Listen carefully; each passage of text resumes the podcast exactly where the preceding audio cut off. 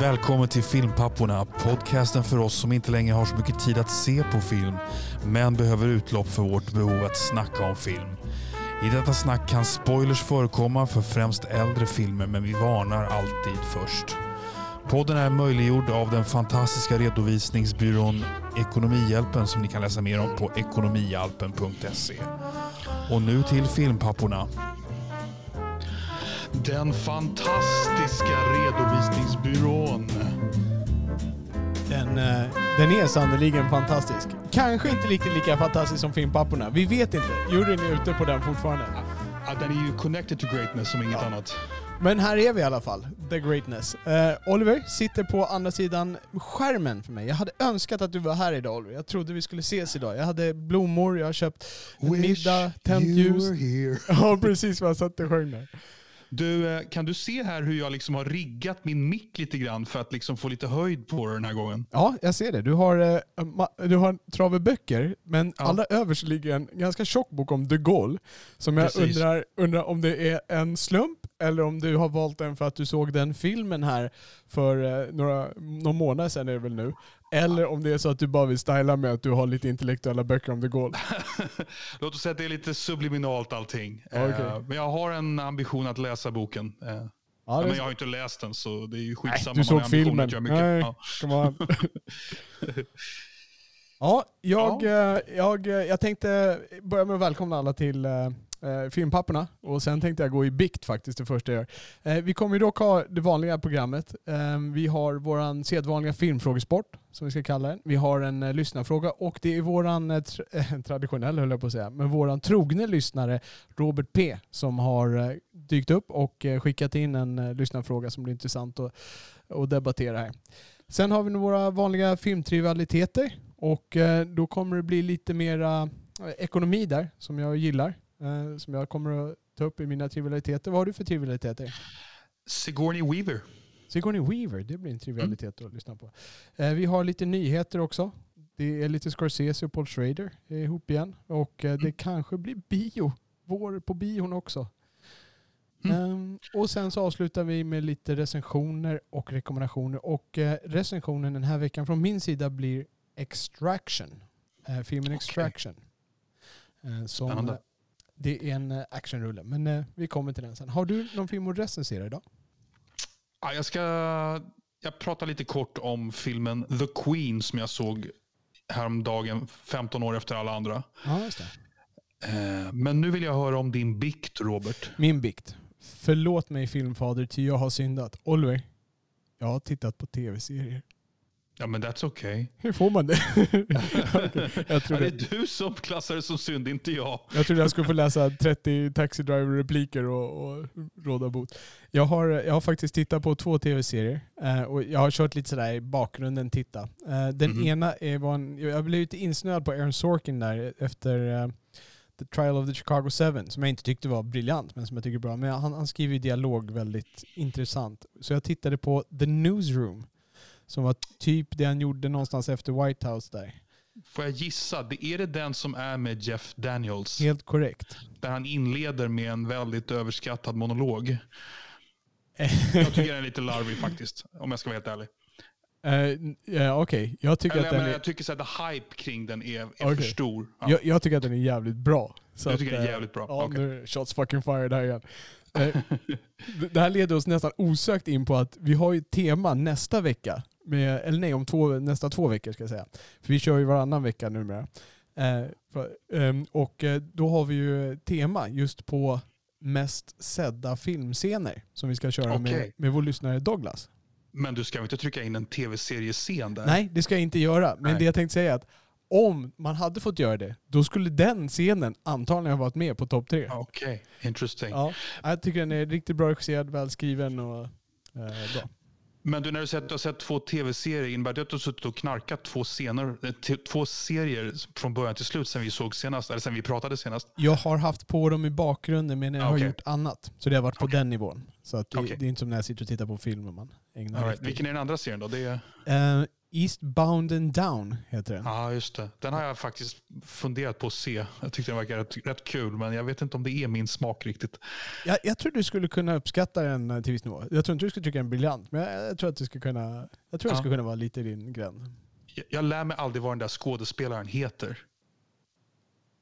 Tystnad. Eh, han heter ett namn. Tydligen är vi två om det Oliver. Ja, men han har en väldigt härlig hockeyfrilla i serien, minns jag. Ja det har han. Och det brukar han väl Ja. ha i de flesta filmerna man ser. Han, Han- är han fan är- Mr Hockeyfrilla. Ja. Men han, är, han är ganska duktig, måste jag säga. Han, han har visat större bredd där. Han har ju varit med i många filmer sedan dess. Mm. Bra, men eh, då så. Då Mm. tycker jag vi kastar oss över så ska vi se här om jag bara kan få mina ljudeffekter rätt. Så skickar jag iväg oss till veckans filmfrågesport.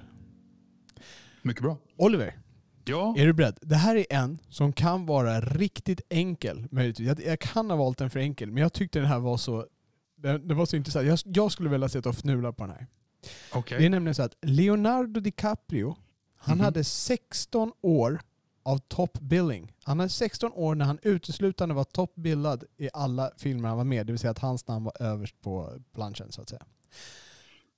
Vilken film bröt den trenden? Det är min filmfråga. Oj, det var ingen lätt fråga. Eh, jag försöker komma på liksom när, när den här toppbildningen kan ha börjat. Eh,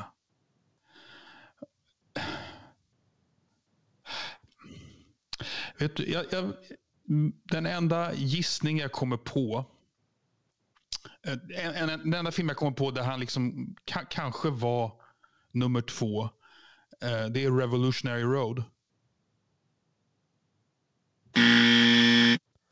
Okej. Det är Django Unchained. Ah, of course. Så han var toppbild i Revolutionary Road fast han hade egentligen en lite mindre roll än Kate Winslet.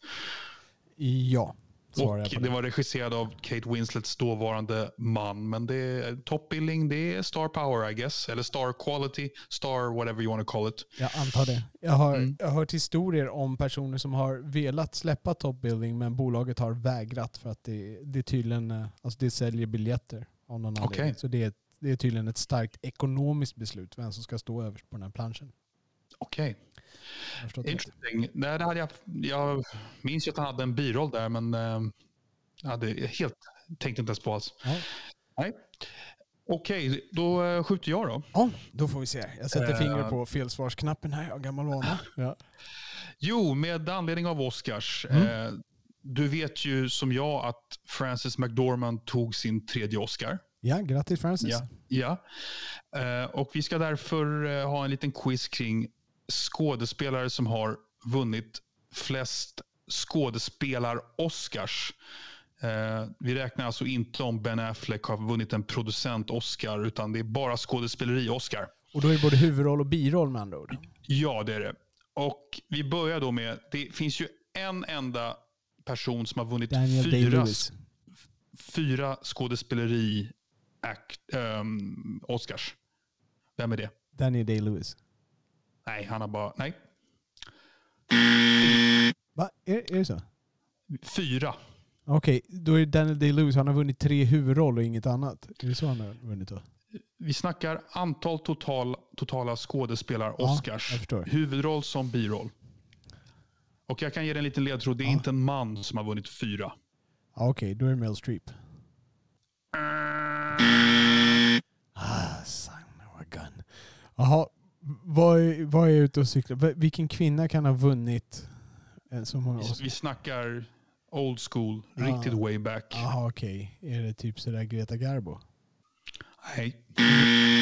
Ingrid Bergman? Bra gissning, nej. Alltså, våran felsvarsknapp börjar gå sönder här. Vem är det?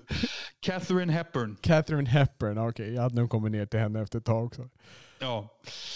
Eh, där är det fyra huvudroller. Men sen har vi då ett gäng på tre.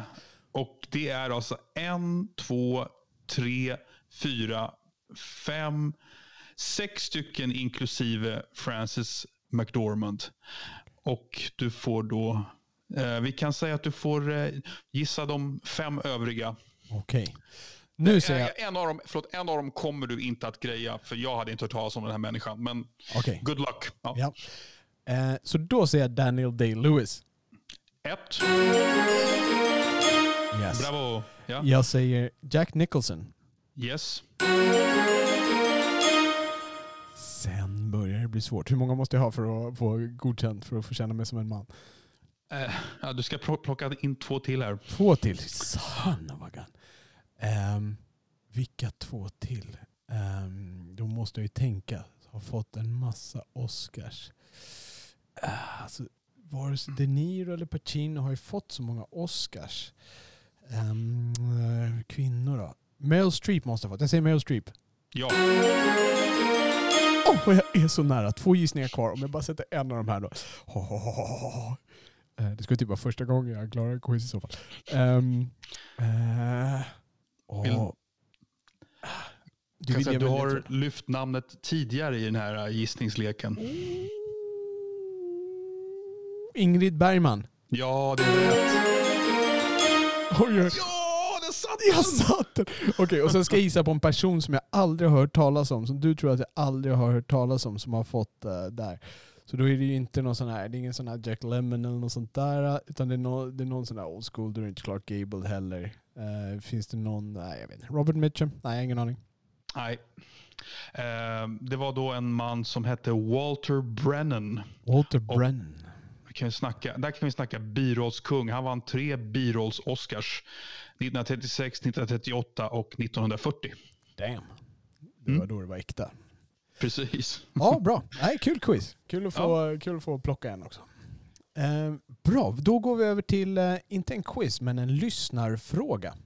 Och då är det vår trogne lyssnare som sagt, Robert P, som har vaknat upp. Han har för övrigt haft en eh, utställning som han har ägnat mycket tid åt och det är därför han har varit lite tyst berättade han när han tog kontakt med oss igen. Och han skickade även med en pdf på en artikel om den här utställningen. Jag ska se om jag kan klarar av att lägga ut den rent tekniskt på vår hemsida, där avsnittsanteckningarna. Men jag, jag testar att göra det. Eh, det. Artikeln finns på nätet men den ligger bakom en sån här betalvägg så man kan inte läsa den utan att köpa rättigheterna till någon eh, lokal dagstidning. Eh, så jag lägger ut pdfen och får se hur det hjälper.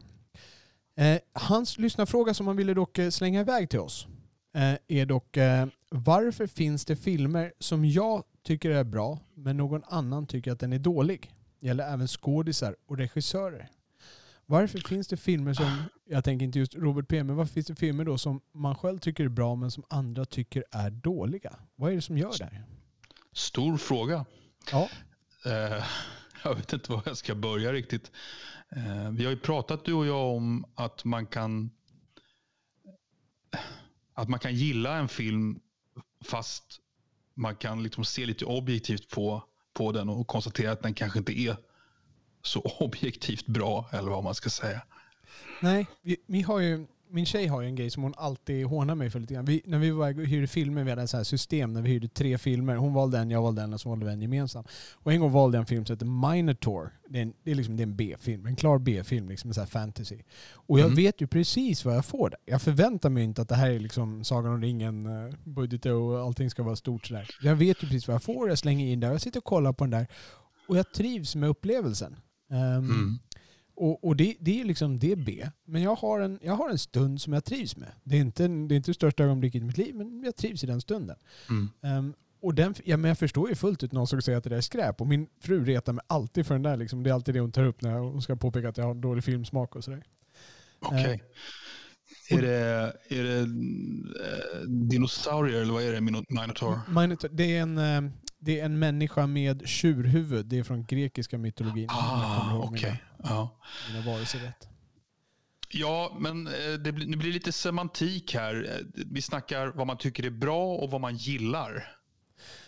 Ja, vad man tycker är bra och vad man gillar. Vad är och jag vet skillnaden inte mellan det? vad Berätta. Robert, förlåt, jag vet inte riktigt vad Robert fiskar efter. Om han menar liksom varför, var frågan varför gillar jag vissa filmer som andra inte gillar eller liksom som jag tycker är bra och andra inte tycker är bra. Han, han skrev just tycker är bra. Men vad, vad ser Mm. du som är skillnaden mellan bra och gillar? Ja, men eh, alltså...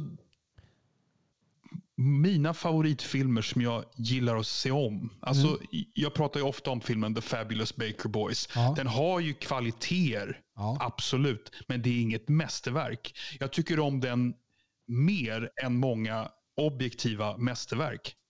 Ja, just det.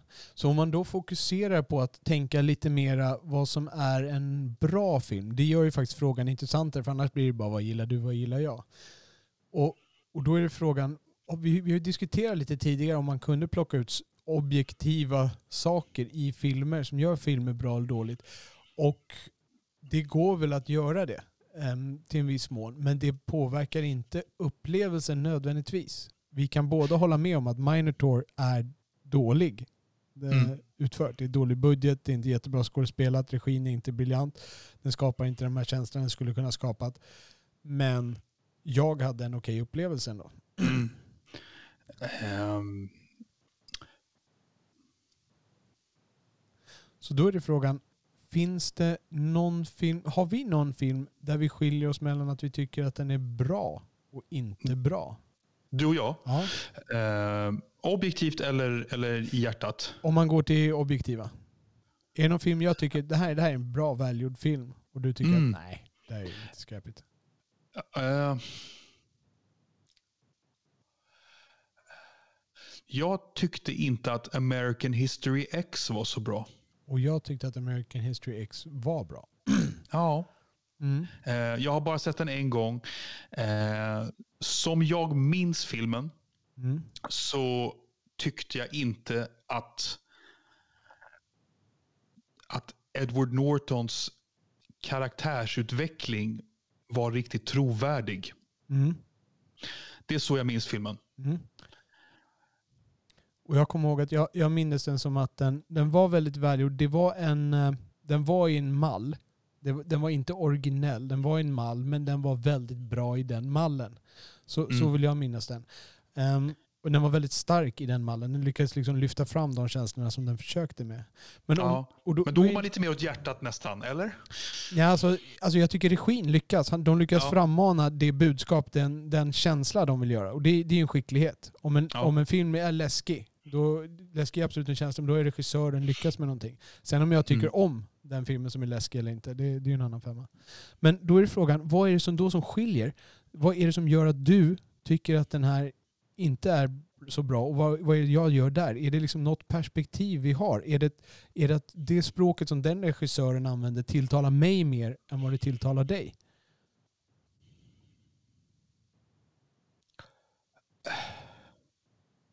Jag, jag, jag kommer inte ihåg. Jag köpte inte riktigt storyn bara. Nej.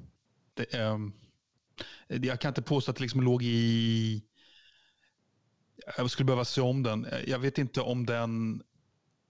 Om det ligger i regi eller om det ligger i manus. Eh, Jag borde ta någon film jag minns lite tydligare, men jag bara minns att du tyckte att det var en bra film och jag tyckte inte att det var någon bra film. Jag försöker komma på något mer recent som jag har lite tydligare minnen av. Eh, Sen kan vi, vi kan debattera American History X, men det är ju bara ett exempel på något större här. Exakt. Det försöker komma Ja. åt till vad som är skillnaden där.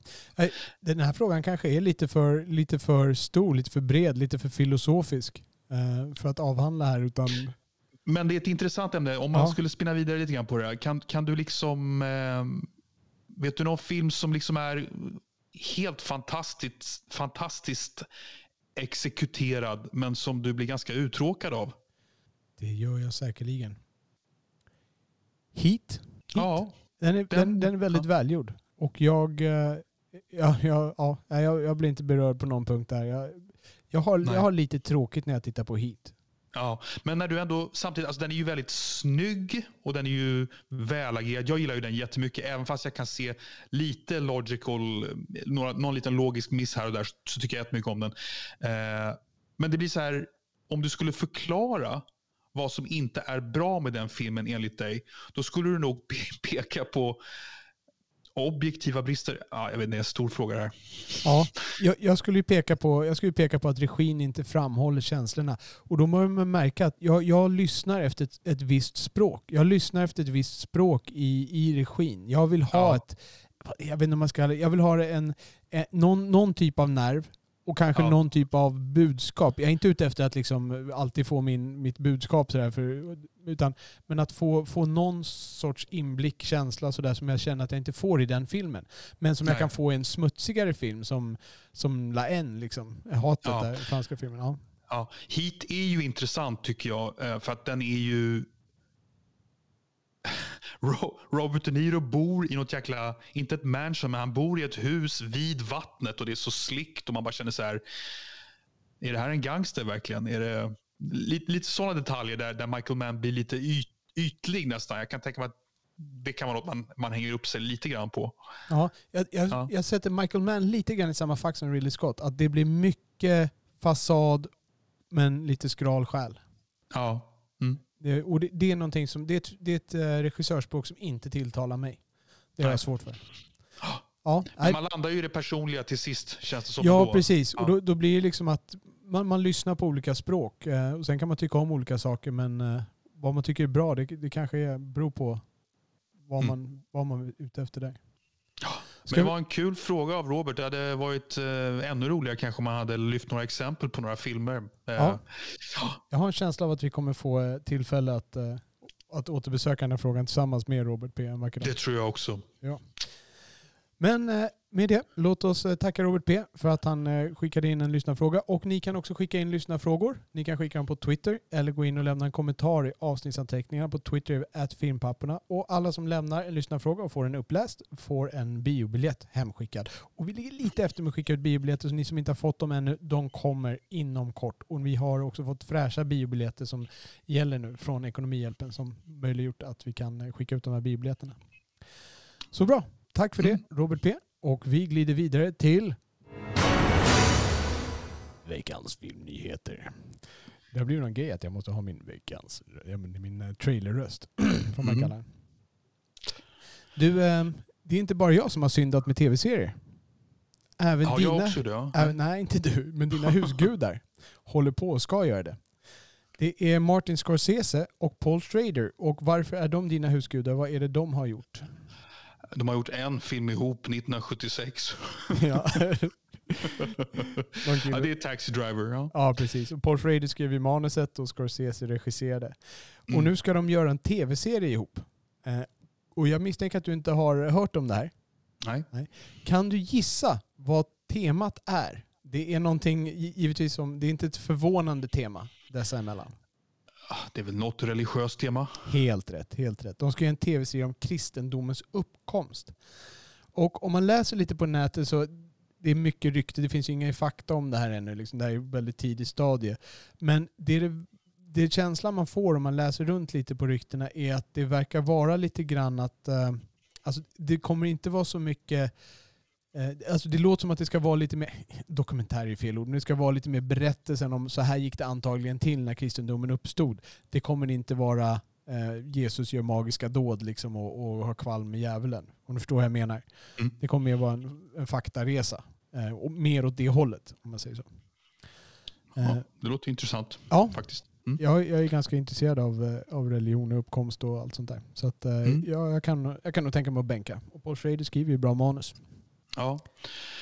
Vi har en ganska framstående skådespelerska som har dött. Ehm, Olympia Dukakis. Ja. Eh, som dog för några dagar sedan på första maj i 89 års ålder.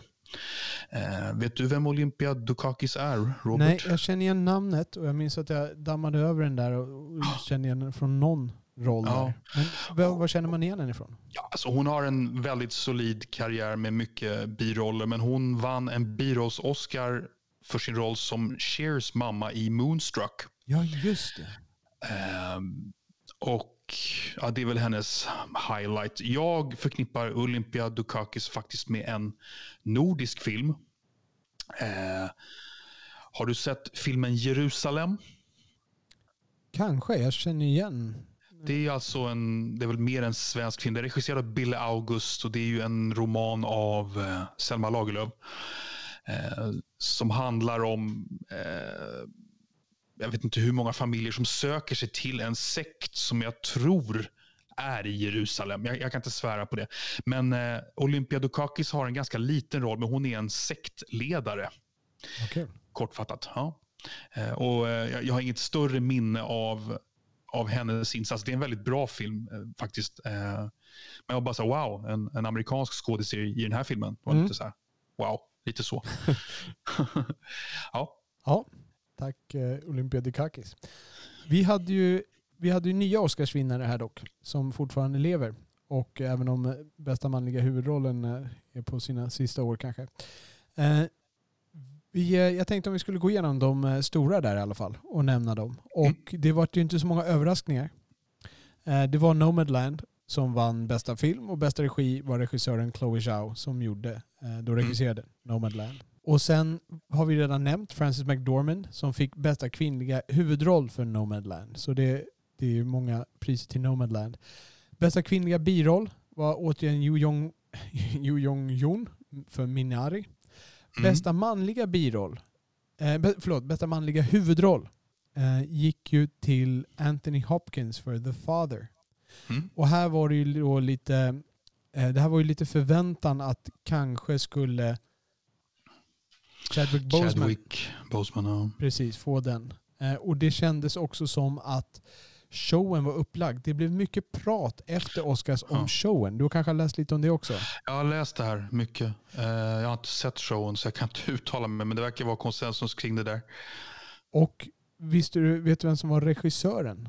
Steven Soderbergh ja. ja, helt korrekt. Ja. Han regisserade Oscarsgalan.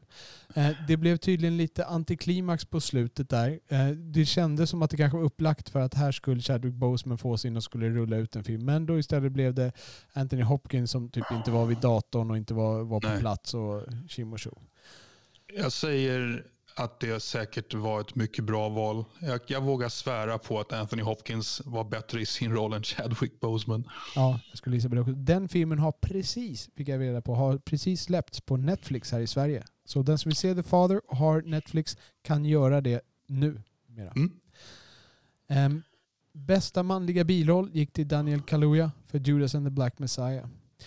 Eh, då tror jag att vi har nämnt de stora och annars tror jag inte det var så mycket mer som manus. spännande. Eh, bästa ja. manus efter förlag, eh, bästa originalmanus var Emerald Fentanyl för Promising Young Woman, den brittiska okay. filmen. Mm. Um, Sound of Metal blev utan några priser. De fick för bästa filmredigering, så de blev inte helt utan priser, men uh, de fick inga stora priserna. Uh, en runda till blev bästa internationella långfilm. Uh, lite överraskande för vissa, tydligen. Ma Rainey's Black Bottom fick inte så mycket de heller. De fick för bästa makeup och hår. Och eh, bästa kostym också. Bra, så det om mm. Oscars. Jag måste säga, var det inte ett packe riktigt tråk, alltså, tråkiga? Jag ska inte säga dåliga, men alltså, var det inte bara depprullar? Liksom, det känns som det bara var depprullar för hela slanten. Det var ingen Sagan om ringen, ingen, uh, ingen Gladiator. Det var bara liksom depp och depp och depp. Liksom. Misär här ja, nu när du säger det, Nu när du säger det. Det var lite, ganska mycket förfall, förfallstema med Manko, The Father och... Ja. ja. ja. Uh, jag vet inte om Nomadland är depp, men uh, den inte, det är väl ingen glättig film.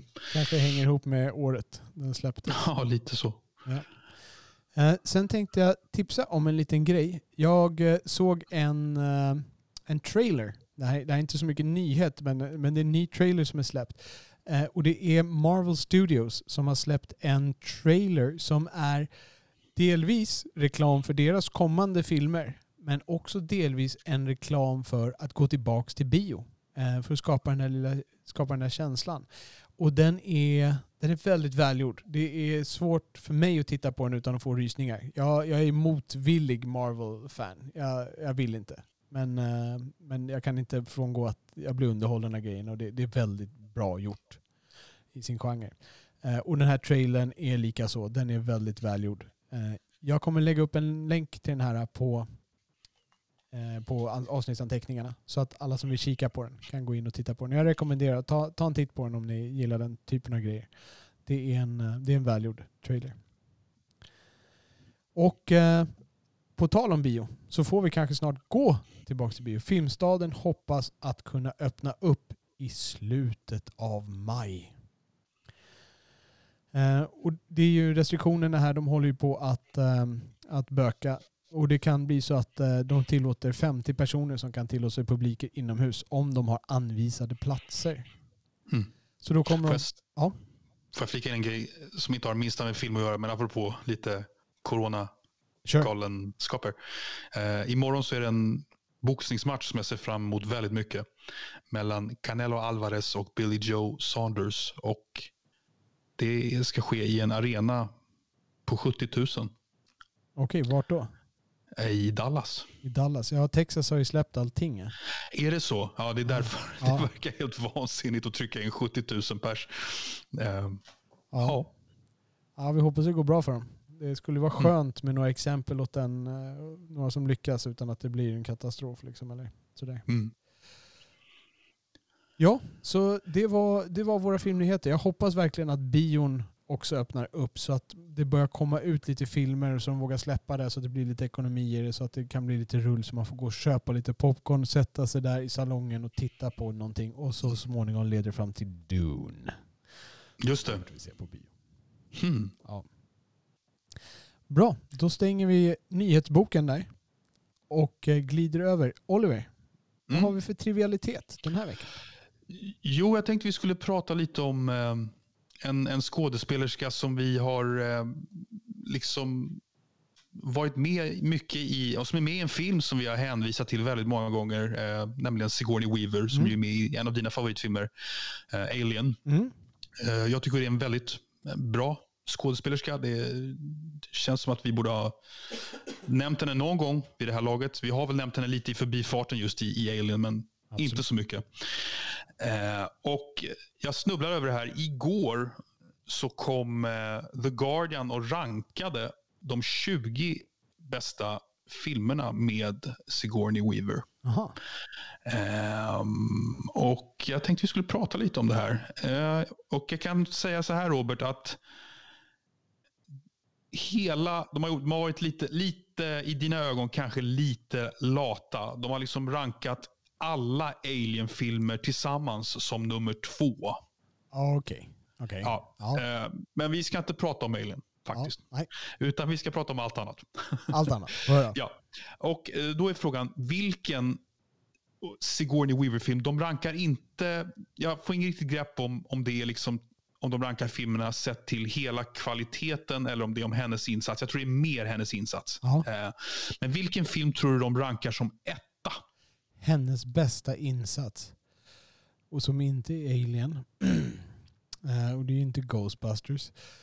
Ehm, jag ser ju en film framför mig men jag blandar alltid ihop dem. Eh, Dimhöjda bergens gorillor skulle jag väl kanske kunna gissa på. Eller annars ligger en trea eller fyra. Nej, det är en bra gissning. Den kommer på en fjärde plats. Fjärde, ja. Eh, Det är ju en väldigt bra roll av henne måste jag säga. Eh, Men den som kommer etta är Working Girl där Det hon har en biroll. Ja, jag Ja. tänkte på den. Jag, tänkte på jag blandar alltid ihop Bonfires of Vanity och Working Girl. Fasen. Ja, Melanie Griffith. Ja. ja, eh, jag har ingen stark relation till Working Girl. Jag har sett den en gång och jag förstår inte riktigt storheten i den. Har du någon minnen av Du, du blandar ihop det med en annan film så det är väl inte så jävla minnesvärt för dig heller kan och, och båda de filmerna var nej för mig. Men Nej. å andra sidan såg jag på de här på den tiden när det skulle vara Indiana Jones och Star Wars. Jag fattar. Ja.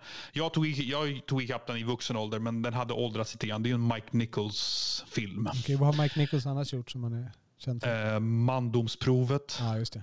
Eh, och Hoffman. den där filmen du gillar eh, som är en pjäs med eh, Natalie Portman och Julia Roberts. Closer. Vilken menar jag? Closer, ja. Precis. det. Ja. Ja. Eh, ja, sen har du då Ridley Scotts eh, film Conquest of Paradise på 18 plats. Eh, den, uh, mest för att reta dig som jag tar upp den lite grann här. The Village av M. Night Shyamalan på 16 plats. Eh, sen, det är lite märkligt här, jag tycker ju väldigt mycket om Sigourney Weaver men nu jag snöar in på det som är överskattat. Copycat på 15 plats, det tycker jag är en ganska överskattad film. Det känns som en väldigt standard thriller. Jag förstår inte riktigt varför den har håsats så mycket. Det känns som att om man gör en topp 20 och man klumpar ihop alla Alien-filmerna då, då, är det ju liksom bara, då måste man ju spä ut listan med de här filmerna. Liksom. Ja, very true.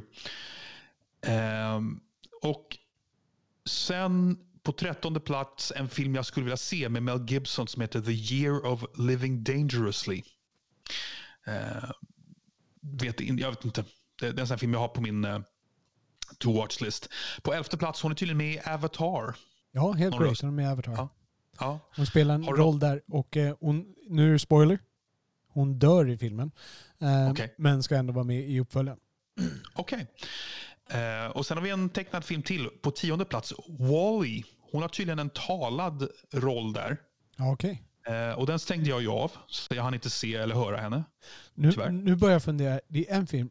Cabin in the Woods. Finns den med på den här listan? Nej, Nej eh, okay. jag tror inte Är hon med där? Eller? Hon är med där, men hon har ju bara en roll i slutet. För i så fall skulle det vara en ganska slapp lista.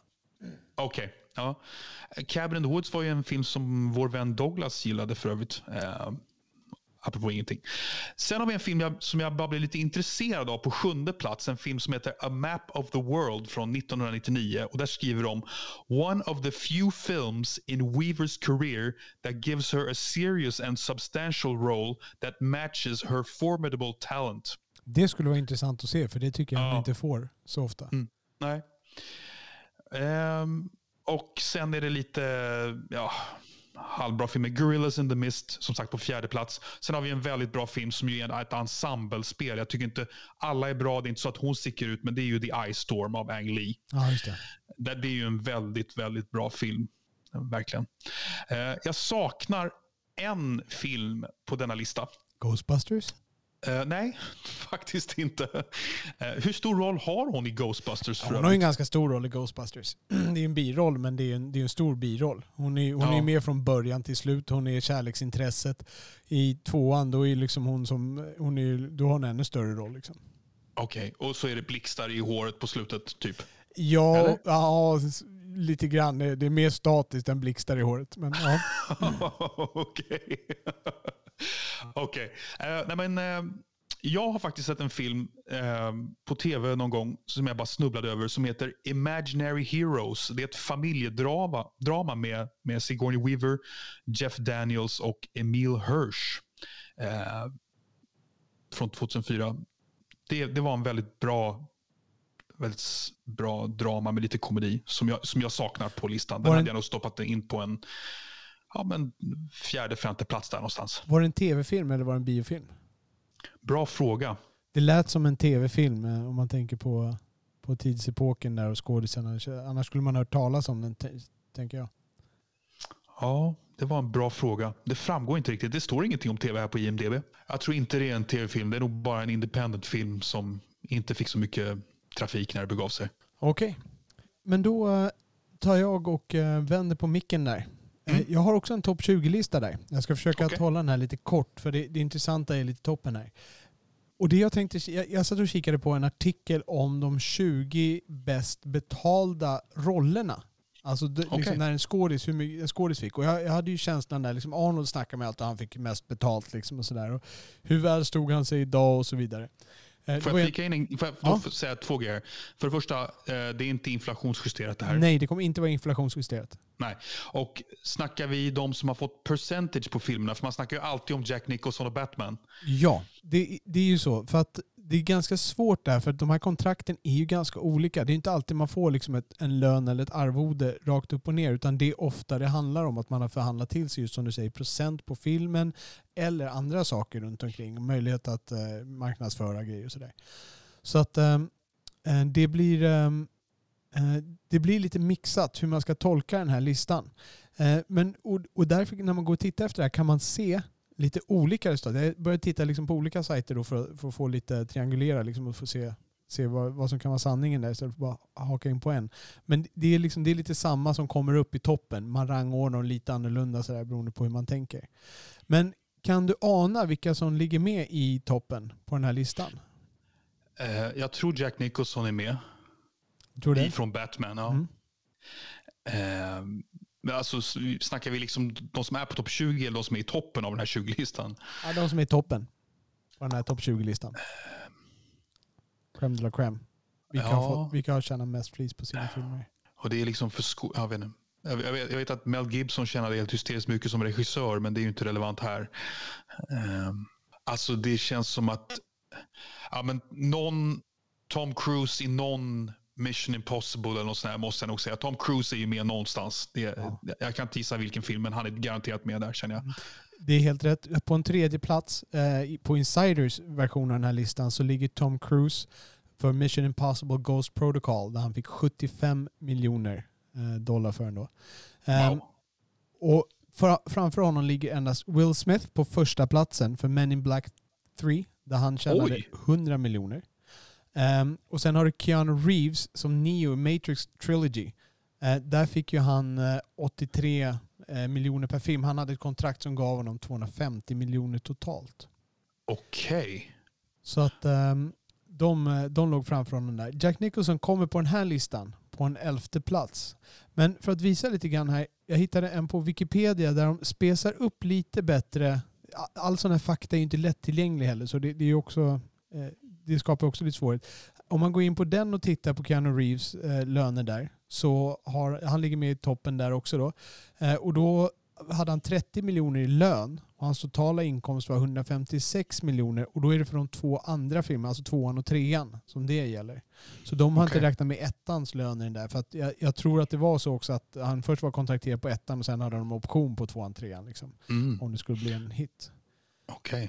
Eh, du har Bruce eh. Willis i Sjätte sinnet som tog, bara inom situationstecken, 14 miljoner för sin roll i filmen men då hade en bra procent på, på inkomsten och tjänade totalt 100 miljoner. Okej. Okay. Eh, ja, lite trivia i sammanhanget. Jag vet att George Clooney, jag vet inte om det var 2018 eller 2019, så listades han som den skådespelare som har tjänat mest pengar, men det var för att han sålde sitt tequila-företag för 250 miljoner dollar. Just det. Ja, han finns inte med på de här listorna. Mm. Andra som finns med är Robert Downey Jr. Uh, eh, han finns med i många Marvel-filmers grejer där. Han har fått väldigt, väldigt bra betalt. Han har ofta fått mycket, stor del av uh, filmens intäkter. Du har Sandra Bullock i Gravity tjänade en häst, ett hästlass med pengar för Gravity. Det var lite Var inte hon producent också då, eller något sånt där? Vet ej. Hon fick 20 miljoner för rollen och tjänade över 70 miljoner då totalt mm. på filmen. Uh, Tom Hanks finns med för Forrest Gump. Nicholson som sagt, han, han hade 6 miljoner i lön Sen tjänade han 60 miljoner totalt på, på Batman. Och det här är 90-talspengar då. Ja, det där inflationsjusterat verkar ju det nästan vara vinnaren, eller? Ja, det skulle vara intressant att se en lista. Eh, men som sagt, det här är ju svårt att sammanställa för att det är så många parametrar och så många osäkerheter. Så att man ser ju liksom vad det kretsar lite kring där. Johnny Depp har även några, och Arnold, eh, honom hittar man inte så himla högt upp. Utan eh, man hittar honom på Terminator 3 där mm. han fick 29 eh, miljoner i lön men tjänade bara strax över 30 totalt. Den filmen gick ju inte så bra. Nej, det känns som att så här, vissa av de där skådespelarna, Arnold Schwarzenegger, Mel Gibson, Bruce Willis, det, det är de här 20 miljoner dollars pionjärerna när det begav sig. De var liksom, man pratade om dem att de tog, fick 20 miljoner dollar någon gång på 90-talet. Liksom. Och sen har de blivit omsprungna. Man ska säga. Det, är, det är väldigt eh, tomt på kvinnor här. Uh, det, är, det är Sandra Bullock. Det är Cameron Diaz för Bad Teacher. Hon fick hon med Teslas pengar för. Uh, mm. Annars är det inte så mycket. Det är ingen, uh, det är ingen Meryl Streep. Mm. Ja, men så att, det, det, tyckte jag var intressant. Jag lägger upp länkar till båda de här källorna för de som är intresserade av att gå in och titta lite grann. Mm. Coolers. Ja. Ska vi gå över till veckans recensioner och rekommendationer med en liten Veckans recension nu, blir det, nu blir det lite mer Ulf Lundell. Ja. Jag sitter här och tänker att ensamhet och frihet det är inte samma sak. Alltså. Oliver, berätta. The Queen har du satt dig ner och tittat på alltså? Ja, jag var hemma hos min far och vi försökte ju hitta lite gemensamma filmer och han ville se om The Queen som vi hittade på, eh, jag tror att det var Viaplay, jag kommer inte ihåg. Nej, det var SVT faktiskt. Och eh, Det här är ju då storyn om Tony Blairs relation till drottningen eh, 1997. Han har precis eh, kommit till makten och eh, så dör Diana i en bilkrasch i, i Paris. Och eh, jag, jag, vill inte prata så mycket om storyn. Jag bara känner så här att den, här, den är tokhyllad. Eh, Helen Mirren är tokhyllad och hon är jättebra. Är det hon som spelar drottningen? Ja, precis. Vilka skådespelare som är med i filmen? Ja, men det är hon och sen är det Michael Sheen som spelar Tony Blair. Mm. Sen är det lite andra sk- engelska skådespelare som jag inte känner till. Som säkert någon, någon så anglofil känner till, men jag känner bara till de där två. Eh, och Jag tänker mig att det här är en sån här film som väl kanske var lite av en pionjär när det begav sig, men det känns som att den har blivit omsprungen av serien The Crown som går nu. Som jag har tittat lite grann på, som handlar om kungahuset i England. Eh, det är bra, men det är inte fantastiskt i mina ögon. Helen Mirren är jättebra. Jag förstår inte riktigt varför folk tycker att Michael Sheen är så bra i den här filmen. Eh, jag gillar Michael Sheen, men jag tycker inte att det här är, är något mästerverk. Är det, Mike, Kortfattat. är det Michael Sheen som har mest skärmtid i den filmen? Jag skulle nästan säga att det är oavgjort mellan de två. Okej. Och Det man ska veta i sammanhanget är att det här är alltså en del av en trilogi. Allting är skrivet av en engelsman som heter Peter Morgan. Han gjorde en film innan, tre, fyra år innan, eh, med Michael Sheen som heter The Deal, som jag egentligen är mycket mer sugen på att se. Eh, som handlar om uppgörelsen mellan Tony Blair och Gordon Brown. Eh, där de i princip bestämmer sig för att Tony Blair är den som ska kandidera till premiärminister. Okej. Det är liksom en... Sen finns det en film till som handlar om Tony Blairs beundran för Bill Clinton som kom vad vet jag, två, tre år efter The Queen. Den började jag titta på, men den kändes inte bra alls faktiskt. Där, där stängde jag av efter 20 minuter någonting. Vilka är det som spelar med i den? Vad heter den? Eh, The Special Relationship. Okej. Eh, och för att vara en så unspecial film så är det märkligt att jag kommer ihåg titeln.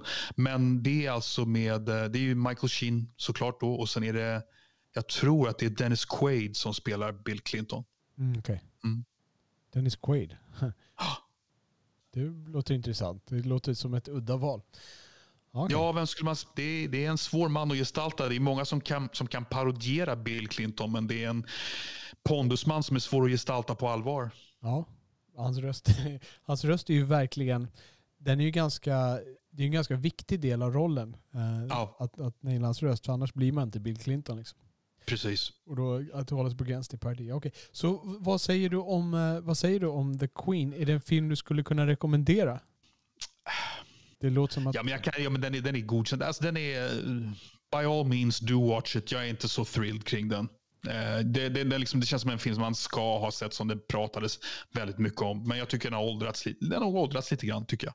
Ska det man känns som att hellre... det liksom så här, en viss typ av engelsk drama har, har utvecklats så mycket mer på f- 15 år, skulle jag säga. Ska man hellre titta på tv-serien The Crown? Jag tycker det. Okej. Mm. Så hellre tv-serien The Crown. Precis. Okej. Då, då tar vi brittiska tekoppar, ställer ner dem och så slänger vi oss över till amerikanska maskingevär, knivar och eh, eh, vilda jakter. Det är ju fantastiskt hur vi får till den där kontrasten varje gång. det är härligt. Vi, vi spelar ut våra stereotyper här. Alltså. Vi typecastade från första stund. Precis. Ja. Eh, jag gjorde så här. Jag, det här var en film jag, precis som eh, jag betade av Birds of Prey eh, härom sisten, så betade jag av den här också. Jag var inte så intresserad av att se den här, men jag kände att jag ville ha sett den här eh, för att kunna prata lite om den. Det är Extraction heter filmen. Mm. Eh, Chris Hem Hemsworth är den namnkunnige skådespelaren i den här. Den utspelar sig i Indien. Han är cool. Ja, han är, han är cool. Eh, vad, vad, vad, har du honom, eh, vad har du för relation? I vilka roller känner du Ja, honom? men vet du vad det roliga är? Jag har faktiskt tänkt på att det finns så jädra många Chris jag inte känner till. Så här, Chris Pine, Chris Pratt och allt vad de heter. Ja, Eh, den enda jag känner till är Chris Hemsworth, men han är ju liksom han är ju man. ja. ja, men liksom, Ja, jag har men, mest ja. sett honom i talkshows. Det är, det, är en, det är ju en man av rang. Ve- Vet du vad han spelar? Vad är han mest känd för? Eh, Thor? Ja, helt korrekt. Bra. Ja. Så det, det är ju Tor då som har kommit ner. Den här är också skriven av bröderna Anthony och Joe Russo som skrev Avengers Endgame och Avengers Infinity War heter de va? Eh, Så att de var ju stora i Marvel, så de har alltså skrivit de mest inkomstbringande filmerna genom tiderna. Var det tills, tills dess att Avatar tryckte ut någon sen release. Eh, de släppte sin film i, i Kina så de gick tillbaka och tog, övertog titeln som eh, mest inkomstbringande film då, utan inflationsjustering. Eh, filmen handlar om en avdankad legosoldat som får ett uppdrag. Det är, en, det är två maffiabossar ungefär. Som, eh, Det, låt, Ja, Förlåt, det det, helt- låter jävligt macho alltid. Det, det, det, jag kommer till det. Eh, Ja. Så att eh, det är typ två maffiabossar eller någonting som slåss nere i Indien, eller som bråkar nere i Indien. Då har han, det ena har tagit den andres son, då ska han gå ner och befria den här sonen och ta ut han från, eh, jag kommer inte ihåg vilken stad de är faktiskt. Så han åker ner dit, lyckas ganska lätt befria den här sonen, men sen när han ska ta ut honom, då är den här andra maffiabossen, han ser ju till att lägga på allting och han har ju polisen i sin ficka och allting givetvis, stereotyper och klichéer. Och så eh, för att ta sig ut måste han, liksom, hela stan är omringad av en flod så han måste över någon bro där liksom, och det är problem att ta sig hela tiden och det blir en kamp då mot klockan och på liv och död och allt det vanliga. Och precis som du säger så är det här, det här är en 80-tals actionfilm uppdaterad. Det här är vad 80-tals actionfilmen har vuxit upp att bli. Den är absolut bättre producerad. Den har tagit några steg närmare realism, men den är föga realistisk. Det är fortfarande kan du ta 30-11 slag, 17 kulor, 3 kniv, knivhugg om du är hjälten och alla skurkar dör på ett skott. För skottet träffar alltid någonstans som bara ramlar ner och ligger helt stilla. Eh, så att det är, de skjuter, eh, är man hjälte så skjuter man 331 personer. Det gör man lika så om man är skurkens eh, eh motsvarighet då. Då skjuter man 333 hjältar och de har inga problem att göra saker. Eh, Så att det är verkligen 80-tals action där. Eh, Det i Bangladesh, är staden förresten, kommer jag på nu, som den eh, utspelar sig i. Eh, det, filmen innehåller många ologiskheter. Eh, det, är liksom, eh, det finns en scen när de skickar in eh, 20 motståndare, när de, när de då ska, eh, eller förlåt, det finns en scen när de ska då frita den här pojken i början. Då är det typ 20 motståndare och så är det, de har det värsta ta- taktiska teamet där. Och vad, vad väljer de att göra? De skickar in en kille, Chris Hemsworth, för då vet de att han tar ut alla och det bara är så. Eh, Ja. Och skurken, det är också så här, han har makt över alla andra män, men han är hela tiden väldigt oskyddad. Liksom. Han, har bara någon, han har bara någon makt, de är bara rädda för honom. Han, det finns en scen i början av filmen, han sitter uppe på ett tak och så är det en polis som han liksom sitter och snackar med, men det finns ingen annan där. Om den här polisen var ruttnar på honom, han skulle bara kunna skjuta honom. Det finns ingen vakt, det finns ingenting. Liksom. Men han har ändå bara något psykologiskt övertag på den här äh, personen. Liksom. Alla är rädda för skurken, fastän han bara är någon töntig kostym. Liksom. Mm, men du, eh, då måste jag fråga, eftersom du pratade om Minotaur tidigare. Är det här liksom skit du ändå kan finna behagligt? Mm, nej, alltså det finns vissa scener som väcker lite känslor men alltså, den är lite för stereotypisk. Man ser vad de försöker göra. De försöker att eh, skapa drama i det här också. Och, och det finns, fröna till dramat finns där men det växer aldrig ut till en blomma. Han som är avdankad, han har då Chris Hemsworths karaktär, han har ett eh, trauma liksom, eh, som han kommer med eh, där i sitt bagage. Han dricker för mycket liksom, eh, och har problem. Och de gör faktiskt en kul grej. Det är en person som spelar skurken och de förmänskligar honom lite grann också. Sånt tycker jag väldigt mycket om. Att Mm. det inte bara är liksom, det är inte Darth Vader bara, utan de förmänskligar den här skurken. Och det finns en, eh, finns en liten variant längre fram på det där. Det händer grejer längre fram som jag inte ska avslöja. Du, får jag gissa en brist i denna film? Gissa. Eh, Jag misstänker att de berättar den här storyn lite för snabbt. De ska liksom speeda upp början och etablera allting lite väl snabbt. Ja, det är, absolut är det så. De lyckas ju inte skapa känslorna för de här karaktärerna. Och det är, det är svårt i en sån här film. För de har så mycket action de ska klämma in. Så Mm. de har inte så mycket tid där såvida de inte ska göra det här till en tre och en halv timmes film som ingen går att se. Det, det är en utmaning att få ihop den där grejen. Man behöver en riktigt skicklig regissör om man ska kunna skapa den här känslorna. Men det, det kunde ha blivit en mycket intressantare film då. Men då kanske det inte heller går hand i hand med att det är så orealistisk action. Om det då ska vara realistiskt drama å ena sidan och sen blir det plötsligt bara orealistisk action. Det, det skulle inte heller smältas ihop. Så det, det är en tuff balansgång att gå. Vet du vilken film Chris Hemsworth har gjort ihop med Michael Mann? En flopp. Jag borde göra det men jag kommer inte på någonting. Vad är det? Black Hat. Ja, just det. Har du sett den? Nej, jag har inte sett den. Men jag kommer Nej. ihåg eh, när du säger. Kommer ihåg, eh, där. Jag, jag kommer bara ihåg att den fanns. Okej. Ja, så för att eh, gå tillbaka till Extraction där. Det, det de gör för att dramatisera det, förutom att de försöker förmänskliga skurksoldater så har de också en grej att flera av skurkarna är barn. Det är också en sån här grej, det, det skapar en liten situation. Det kommer barn och liksom försöker skjuta mot honom. Och han då är amerikan med den moralen då. Ehm, ja, ja det, det, det skulle kunna fungera om de hade fokuserat mer på relationerna, precis som du säger. Och att, mm. att actionen kanske mer var en konsekvens än ett syfte, för man känner att syftet med den här filmen är action. Det finns actionscener mm. de satsar mycket. De försöker göra klipplösa actionscener. Det är ganska modernt sedan en tid tillbaka. Det ska vara liksom, man ska inte märka att de klipper helt enkelt. Eh, det ska vara långa scener. Det finns en scen när de kör en biljakt som är, den är lite imponerande. Men det är, liksom, det, har, det, det är gjort några gånger nu. Det, det, är inte så himla stort längre. Jag kommer ihåg första gången jag såg det, då var det wow. Eh, då var det Children of Men hette den filmen. Ehm, jag såg det första gången. Mm.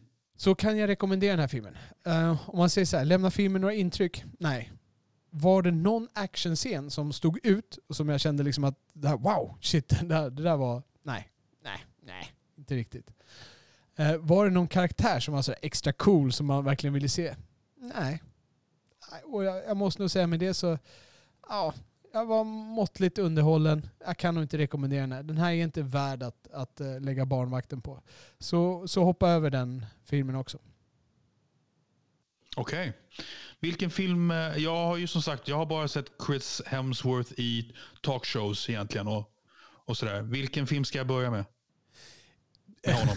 ja, hans absolut bästa film är Tor Ragnarök. Eh, det är en, det är en underhållande film jag vet inte hur mycket man kommer sakna när man inte kan uh, historien bakom, för det är den tredje Tor-filmen. Det är okay. inte så att de bygger så jättemycket på handlingen i varandra, men den är, den är underhållande och rolig. Men det finns kanske några coola moment och några skämt som faller kort när man inte kan storyn runt omkring. Okej. Okay. Ja. Men det, det, är hans bästa film i min värld. All right. Um, ja, men har du något du vill rekommendera då, Robert? Ja, det har jag. Ja. Uh, och Oscars var mycket depp. Uh, det här, och, och, det är mycket, många andra depprullar. Så jag tänkte rekommendera en gammal rulle som fick mig att skratta. Som jag stötte på. Och den finns på HBO uh, eh, Nordic. Uh, som jag har skaffat. Och den fanns också på Seymour tror jag. Och det är 40 year old virgin. Mm. Har du sett den? Absolut. Steve Carell, en av Steve Carells pärlor. även ja. med Paul Rudd och Seth Rogen med i den filmen. Eh, jag tycker att alltså det var en film eh, av uh, Judd Apatow som har skrivit den. Det är det vanliga gänget där. Med Judd Apatow mm. och Seth Rogen. Uh, det handlar om Steve Carells karaktär Andy Stitcher som är oskuld och 40 år, precis som titeln avslöjar. Och då är det hans polare Paul Rudd och Seth Rogen då, som heter David Cal som ska hjälpa honom att bli av med oskulden och, och göra honom lite hetare och få hjälpa honom att dejta lite. Och så alla äventyr de går igenom med det där. Och den innehåller den scen som jag har nämnt tidigare när de ska dra bort hans brösthår. De gör en brasiliansk vaxning på hans brösthår och de gjorde det på riktigt eh, på Steve Carell. Det är inte fejkat. Och eh, Steve Carells reaktioner är äkta. Eh, det man ser där. Eh, den kan vara värd att se bara för det, även om man kan fånga det klippet på YouTube. Okej. Okay. Och i eh, sann kontrastfashion då så plockar jag fram en fransk eh, halvdeppig rulle. Eh, jag skulle inte säga att den är så deppig, men den har ju deppmoment. Och det är en film som heter Mitt hjärtas förlorade slag. Eh, fransk film av, jag har rekommenderat en, en tidigare film av regissören som heter Jacques Audiard. Jag rekommenderade Rust and Bone. Eh, Mitt hjärtas förlorade slag är en film som handlar om eh, Will i Paris. Han jobbar ill, i illegal fastighetsbransch. Eh, men inser att han vill spela piano egentligen och plockar upp det i vuxen ålder. Eh, och ger sig fan på att han ska spela en audition för någon gammal lärare eller impresario. Eh, och filmen har en enorm nerv. Eh, Hur, i, i, den här karaktären Eh, spelas av Romain Dury, en duktig fransk skådespelare. Eh, han är on the edge hela tiden. Han är irritabel, han är arg, han är osympatisk. Men det är aldrig tråkigt. Och Det här är en sån film där man liksom ändrar lite. Jag ändrade lite min bild av honom ju längre filmen gick. Det är ingen sympatisk karaktär, men man gillar honom ändå. Eh, bitvis helt, helt magisk film, tycker jag. Visste du om att eh, jag, du lånade ut den här filmen till oss? Till, eh, du, min fru lånade den här filmen av dig. Och den stod i vår bokhylla i kanske tre eller fyra år. Ja, det är så du minns det. Jag minns det som att, vi typ har, att jag tvingat dig att se om den hos mig någon gång. Nej, Men du har inget mer av att ha sett den här? Ja, är det, vänta, är det nu vi gör det här? Är det, är det med Kirsten Scott Thomas? eh, nej, det är nu vi blandar ihop någonting sånt där. Gör- Ah, okej. Vi, vi blandar ihop filmer. Never mind. Ja. Okej. Nej, det är ingen Kristen Scott Thomas i den här filmen. Ja. Så ve- vem, vem, eh, vem ska se den här filmen? Allas gillar film. Alla som gillar film. Alltså, ja, men jag, jag tror att den här har ett ganska universell appeal om man kan ha lite tålamod i början och finna sig i att det är ganska smutsiga miljöer. Du vet, han och hans gangsterpolare, de gör lite fula tricks. Du vet, de, de, de, de går, jag vet inte exakt hur det här funkar, men de, de liksom lyckas få ut folk ur stora eh, lägenhetskomplex och tar över dem på något konstigt sätt och lyckas liksom sälja kontrakt eller vad det är. Jag vet inte exakt hur trovärdigt det är, men det, det är väldigt komplicerat. vad. Men det är liksom, det är liksom lite scener där de, där de går in i de här eh, hemska husen och, och släpper ut råttor för att skrämma ut folk. Och de är, de är ganska äckliga i sina handlingar. Okej. kan man säga. Om man kan ha överseende med att det är ganska mycket sunk så kommer man till en ganska romantisk kärna, skulle jag säga. Hur mycket spel är pianospelandet? Hur stor roll har den i filmen? Ganska mycket. Han sitter och övar och det är musik eh, som rullar över filmen. Eh, Det är liksom lite kul i att han, att han vill ju spela klassisk musik samtidigt så gillar han elektromusik som han går och diggar i, i sina hörlurar. Ja. Och, och sen så, eh, så, så eh, börjar han ta pianolektioner för en, en ung kvinna. Eh, och eh, är så irritabel och hackar på henne och grejer. Och, ja, otrolig nerv. Eh, Det slår mig Robert att om du hade sett den här filmen så tror jag att du skulle komma ihåg det. Ja. Eh, Så du har nog inte sett den. Nej, jag känner inte igen det. Nej. Och om jag då också får knyta an till Robert P.s. eh, lyssnarfråga där. Eh, och, och precis som du gjorde. Pia, att pianot har en så pass stor roll. Påverkar det dig, i och med att du är pianospelare själv, du, du Ja. gillar piano väldigt mycket. Eh, påverkar det din uppfattning av den här filmen i någon större utsträckning? Jag måste nog säga att, att, att det gör det lite Ja. grann. Um, alltså jag vet inte. Det, det, det, det skulle vara intressant om det hade handlat om en kille som bestämmer sig för att spela akustisk gitarr eller harpa. Om det hade haft samma, eh, slått an samma nerv hos mig. Jag vet inte riktigt. Mm. Okej. Ja. Ja men bra. Då är det dags att eh, knyta ihop säcken för idag. Ja. Och eh, om man vill lämna några kommentarer eller vill korrigera någonting dumt vi har sagt eller någonting felaktigt. Eh, vart gör man det då Oliver? Ehm, man, man kan göra det på Twitter vet jag. Ja, och sen, Och sen- även... Eh, på vår hemsida va? Ja, precis. Varje avsnitt Film- har ju sina avsnittskommentarer där, där man kan flika in någonting och de håller vi koll Ja. på. Precis. Precis. Och på Twitter, var, var tittar man oss då? Vad heter vi där? Snabel av filmpapporna. Helt enkelt så är det. Och webbsidan filmpapporna.se. Precis. Ja. Jaha, så med det så tackar vi den eminenta redovisningsbyrån Ekonomihjälpen som möjliggör den här podden. Jag tackar min medvärd Oliver. Tack så mycket Robert. Vi tackar lyssnarna mest av allt. Tackar.